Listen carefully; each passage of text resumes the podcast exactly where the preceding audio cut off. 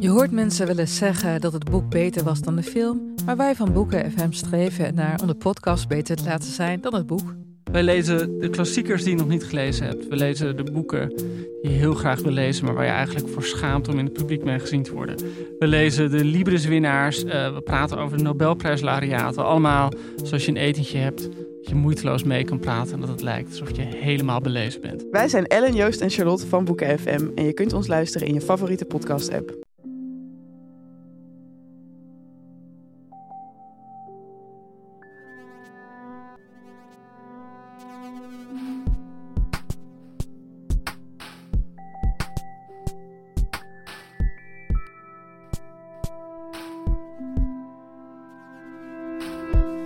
Ik ben Pieter van Relaas. In Relaas hoor je waargebeurde verhalen en die worden verteld door de mensen die ze zelf hebben meegemaakt. Herwig, Herwig is een man van zijn woord. Als hij in iets gelooft, als hij ergens voor staat, dan wijkt hij niet af van zijn principes. En dat is op zich een heel nobele karaktereigenschap, maar je moet ook weten dat dat vaak niet de weg van de minste weerstand is. Herwig raakt dan ook serieus in de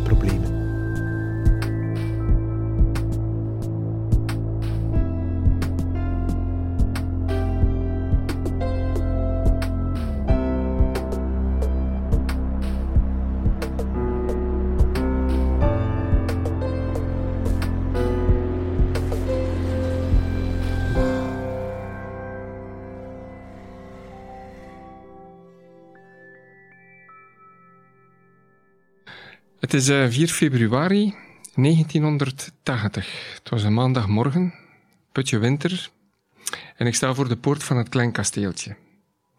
Nu, waarom was ik aan eh, het klein kasteeltje? Ik werd daar uh, uitgenodigd, of ik moest daar naartoe, om na te gaan of ik geschikt was om mijn legerdienst te doen. Dus ik stap daar binnen, s morgens om 8 uur 30. Ik doorloop de fysieke proeven om te zien of ik geschikt was voor de dienst. Ja, op de middag bleek dat ik uh, inderdaad geschikt was uh, voor een legerdienst. Snamiddags volgden dan de psychologische proeven. En na het middageten uh, ja, roepen ze ons allemaal bijeen en zeggen, oké, we beginnen aan de psychologische proeven. Ik zeg tegen die man, oh, stop, voor mij houdt het hier op. Ik kan dat niet met mijn geweten in overeenstemming brengen om soldaat te worden. Nu, vooral dat ik verder ga met mijn verhaal, wil ik toch iets vertellen over mijn thuissituatie. Dus ik ben grootgebracht in uh, een klein dorpje in Hits. Ja, tussen de boeren, zeg maar. Een patatendorpje van uh, amper 3500 zielen.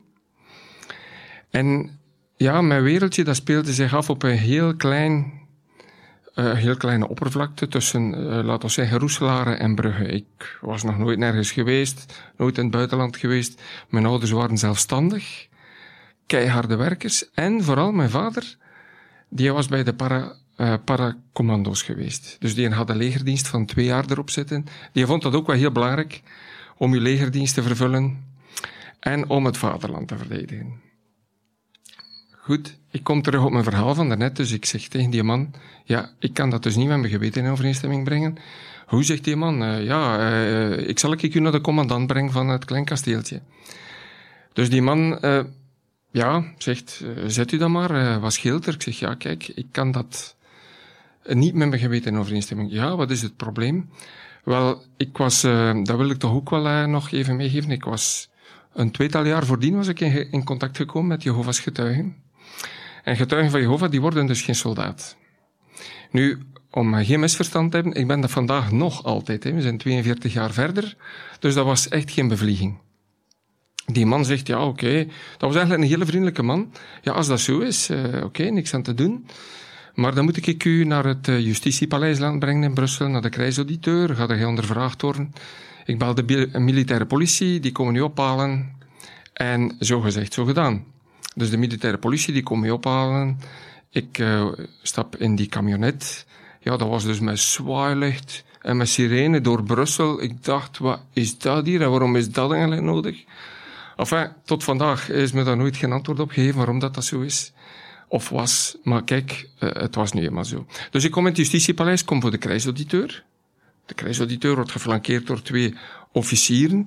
Moet zeggen, dat was wel een arrogante kerel.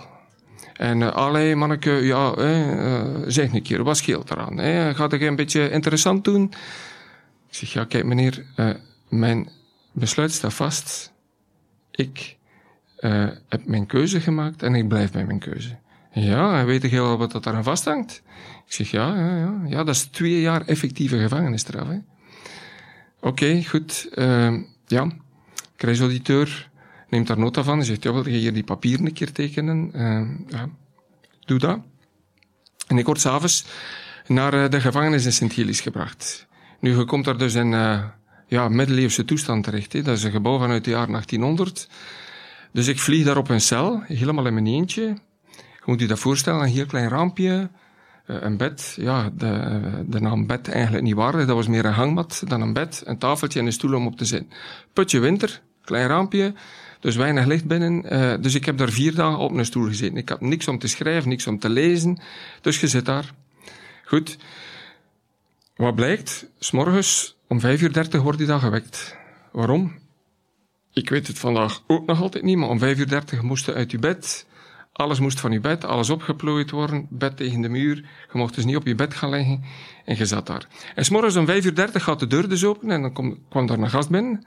De fatigue noemen ze dat. Dus de man die zo, ja, van alles doet, van alles brengt. En, uh, ja, die deur gaat open. Uh, gemoedig. Ik zeg, ja, uh, gemoedig. ik wist niet wat dat was, maar ja, ik had een tijd niet om te reageren op de deur toe.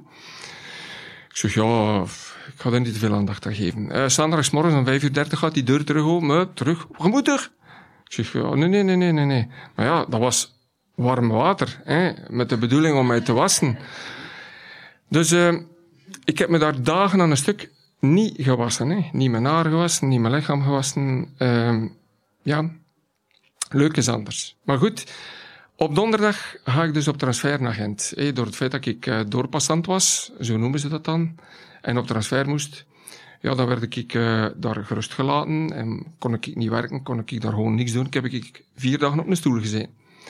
Dus ik kom in Gent en in Gent uh, hoor ik daar plots zeggen, ja, we hebben hier een nieuweling, waar gaan we die huisvesten? Nu, op dat moment waren ze verbouwingswerk aan het doen in de gevangenis van Gent. En ze, ja, we, hebben geen plaats voor die man.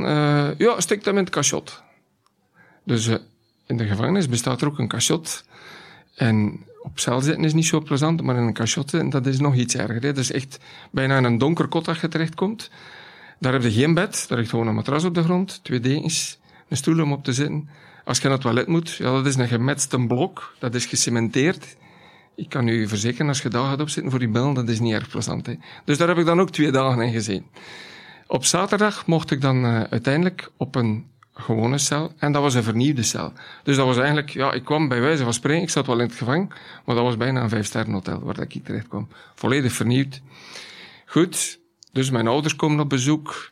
Ja, je kunt je voorstellen, mijn vader, is zo'n voorstander van, uh, ja, het vaderland te gaan dienen. Ja, dat was daar echt een beklemmende sfeer. Ik denk dat mijn ouders daar ongeveer een half uur gezeten hebben voordat het eerste woord eruit kwam. Mijn moeder blokkeerde compleet, die weende. En mijn vader zei niks. Nu, dat was ook wel een beetje zijn karakter natuurlijk. Dat was een binnenvetter. Uh, ik spreek in verleden tijd, want mijn ouders leven niet meer. Dus ja, uh, vader zat daar. En dan, uh, ja, plots op een bepaald moment... Ja, en hoe is het? Ja, hoe is het? Ik stond daar zo. Dus ik had een broek gekregen. Echt een karte groot, een onderbroek. Ik kreeg geen riem in Gent. Ze waren waarschijnlijk bang dat ik me zou verhangen. Ik stond daar zo. Als ik dat losliet, viel alles gewoon naar beneden. Hè. En uh, ja, mijn vader en mijn moeder zagen dat. Ik was op dat moment nog niet gewassen geweest. Dus ik was de zondagavond nog een keer gaan douchen. Voordat ik de maandag naar het klein kasteeltje moest. Het was zaterdag namiddag en ik was nog niet gewassen. Mijn haar niet, dus ik was niet geschoren. Ja, ik kwam daar echt ja, als een bedelaar, als een sukkelaar bij mijn ouders en uh, die mensen keken hun ogen uit hun kop. Er is daar eigenlijk niet veel gezegd. Tot op mijn vader, tot op een bepaald moment dat mijn vader vroeg, ja, en hoe is het? Hè? Ja, oh ja, uh, ça va, hè? uh, ça va, ja, oké. En mijn vader begon gewoon te vertellen over het werk dat hij, dat was een zelfstandige, en hij begon gewoon te vertellen over zijn werk dat hij gedaan had in de week. Hij vroeg hij niet verder. Ja, een oorlogskind, mijn papa. En, en communiceren was helemaal zijn sterkste kant niet. Maar goed, ik had dan ook mijn aanvraag gediend om getransfereerd te worden naar Ruisseleden. Hm? Dat is al een paar keren op tv geweest, de gevangenis van Ruisleden. Je hebt dat misschien al gezien. En ik weet niet dat dat programma juist noemt. Kom er even niet op, maar doet er ook niet toe. Dus ik kom naar Ruisleden. Goed. Oh, dat was natuurlijk ja, een wereld van verschil. Je komt er in een open gevangenis uh, terecht. En uh, ja, je mocht dus invullen welke job dat je dat graag zou doen. Ah, ik zeg ja, dat is hier een boerderij. Ik had als vakantiejob altijd bij de boeren gewerkt. Oh, ik zeg ja, met een tractor rijden. Uh, had ik op dat briefje geschreven, dat zou ik wel graag doen. Goed. De eerste weken mocht ik, uh, moest ik daar, was ik recreatieman en moest ik gazonnetjes gaan maaien, tuintjes gaan onderhouden enzovoort enzovoort. En op een bepaald moment word ik geroepen bij de directeur. Zegt hij, ah, strobandje, zegt hij, we hebben hier een job voor u, jij kunt tractorist worden. Is dat goed voor jou? Ik zeg, ja, fantastisch, hè, ja. Tractorist, daar heb ik altijd van gedroomd om dat te mogen doen. Dus zo gezegd, zo gedaan, ik word tractorist. Dus dat wil zeggen, ploegen, zaaien, uh, frezen, ja, noem maar op. Maar dat is ook met de strontkar rondrijden. Dus goed, op een bepaald moment zegt de chef boer, hè, zo werd dat toen genoemd, dat was de, de, de cipier die mij instructies gaf, of uh, zei wat ik moest doen die dag. En zegt uh, chef boer, ja, weet je wat, uh, trek vandaag maar een keer de, de naalput leeg in de koeienstal. En uh, ja, gaat dat maar gaan voeren hinder op verste Hey, uh, hij ging daar dan een bordje gaan zetten waar dat moest gespoten worden. Maar dat was echt dus, ja, toch wel een kilometer van de gevangenis. Goed, ik vertrek s morgens met die alkar en de directeur komt er niet eens buiten uit zijn bureau, want ja, zijn bureau dat gaf eigenlijk uit op de binnenkoer waar hij in tractor stond. Zei, ja, stroobandje, wilde mijn uh, een keer uh, komen leegtrekken, want die moet ook leeggetrouwen zijn. Oké, goed, ik doe dat. Dus ik ga in de koeistal, ik trek uh, die, die, die, die tank volledig vol. En er is waarschijnlijk op een of andere manier, de koeien die kregen regelmatig rapen om te eten in de winter. Waarschijnlijk heb ik een raap meegetrokken met die aanzuigdarm. Goed, enfin, ik wist dat niet. Ik ga naar de directeur. Ik uh, doe ze een alpetoom. Ik trek dat ook op. En ik rijd dan mee naar dat veld. Oké, dus goed. Nu, ik weet niet of dat je dat kent, uh, zo een, een, een alkar. Ja, daar moet je dus druk op zetten. En daar zit achteraan zo een stuk op, waardoor dat die, uh, toen was dat nog zo dat die stront zo helemaal open gaat. Dus uh, oké, ik kom op dat veld. Ik zet druk op die, op die kar. Ik trek dat schof open. Tja. Ik zeg, er komt, er komt eigenlijk niet veel uit. Ik zeg, ja, ik, zeg, ik ga nog wat druk bijgeven. En dan komt er niets uit. Ik zeg, ja, er zit er niks anders op dat ik dat hulpstuk er van achter een keer ga afnemen en zie wat dat er hier uh, nu net gaande is. Dus er was daar waarschijnlijk, ja, ja, waarschijnlijk, dat was ook zo, er was daar een raap voor die opening kwam te zijn, die zat daar vast. Maar ja, op dat moment, ik trek dat spel los. Dus die druk zit op, dat, op die kar. Ja, dat, dat was echt een knal van die beerkar. Ik zit dus echt compleet onder de stront. Hè. Mijn, mijn haar, mijn neus, mijn oren, mijn kleren. Maar ik zat dan wel op een dikke kilometer van, uh, van, van, van de binnenkoer. Ja, ik stond daar echt de stront letterlijk in mijn botten. Dat stond vol. Ik zeg, ja, en nu? Ja, ik kon zo met die tractor niet, niet, niet naar de gevangenis terugrijden, want ja, ik ging vol stront. Dus die, dat ging allemaal aan die, uh, aan die tractor en aan die zetel lang. Ik zeg, ja, te voet dan maar, hè. zomp, zomp, zomp. Dus ik kwam, ik kwam daartoe op die binnenkoer en die directeur ziet dat. En uh, dat personeel die er werd, want die burelen die gaven allemaal uit op de binnenkoer. Dus ja, stond ik daar natuurlijk. Ja, iedereen uh, ongelooflijk plezier. Hey, dat gebeurde niet veel dat een directeur moest lachen. Dat was echt een, een ambetante vent, vond ik eerlijk gezegd. Maar ja, die kon hem natuurlijk niet inhouden en die vond dat ongelooflijk leuk dat je er helemaal onder de stront zat. Hè. Dus ja, dan ben ik naar de douches geweest, alles uitgestroopt, alles in de vuilbak gegooid, want dat was allemaal naar de vaantjes. Mijn botten, mijn zotten, mijn broek. Enfin, dat was dus uh, mijn verhaal dat ik daar meegemaakt heb in uh, Ruisleden. Ik moet wel zeggen, ik heb daar eigenlijk een fantastische tijd beleefd. Het heeft wel twee jaar geduurd natuurlijk, twee jaar achter slot en grendel. Maar ik had wel het geluk, ik heb zes man korting gekregen in 1980, omdat België 150 jaar bestond. Dus om maar te zeggen, je moet niet schone zijn om chance te.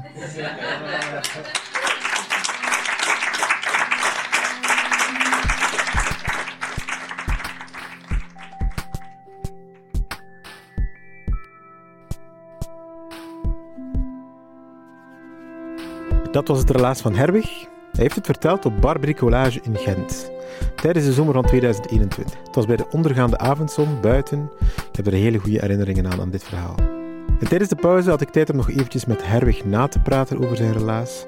En ik vroeg hem onder andere wat het voor hem betekende om van het ene op het andere moment volledig jouw vrijheid kwijt te raken. Hij werd meteen overgebracht naar de gevangenis, dat hoorde je in het verhaal. En Herwig zei dat hij daar enigszins op was voorbereid. Hij had meteen een reeks boeken ook meegenomen in zijn rugzak, omdat hij wist dat hij zijn vrijheid zou verliezen. Maar wat hij niet had verwacht is dat alles hem is afgenomen toen hij in de gevangenis arriveerde. En zo heeft hij dus een hele week, of langer zelfs, in een cel gezeten zonder iets om te lezen of om naar te kijken. Het moet toch een vreselijk ding zijn. Ik denk dat ik na een paar uur al volledig gek zou worden. Als je zelf een, als je zelf een relaasverhaal wil vertellen, laat het ons dan zeker weten. Dat kan via onze Facebook of onze website. Daar kan je je verhaal al in het kort uh, nalaten. En als wij het iets vinden of we denken daar zit een goed relaas in, dan wordt er aan jou een relaasverhalencoach aangewezen. En die gaat stap, stap voor stap met jouw verhaal aan de slag tot het een volledig uitgewerkt relaas is. Je staat er dus zeker niet alleen voor. Relaas bestaat dankzij de fantastische hulp van een hele groep vrijwilligers in Gent, Brugge en Antwerpen. Zij helpen onze verhalen coachen, opnemen, ze maken er podcasts van, ze verspreiden die. Alles doen die mannen en vrouwen voor ons. We krijgen financiële steun van de afdeling cultuur van de Vlaamse gemeenschap en van de stad Gent. En als je deze podcast fijn vindt, toon ons dan je appreciatie. Je kan dit verhaal doorsturen naar iemand aan wie je moest denken toen je het verhaal hoorde. Of je kan ook vriend van de show worden. Op vriend van de show slash relaas, je moet het maar eens googlen. Daar kan je ook je appreciatie in geld uitdrukken. Wat wil, wat wil dat zeggen? Je kan ons tot vanaf 2 euro per maand betalen. En dan kunnen wij nog betere podcasts voor jullie maken en nog meer verhalen delen. Dankjewel om te luisteren en tot de volgende relaas.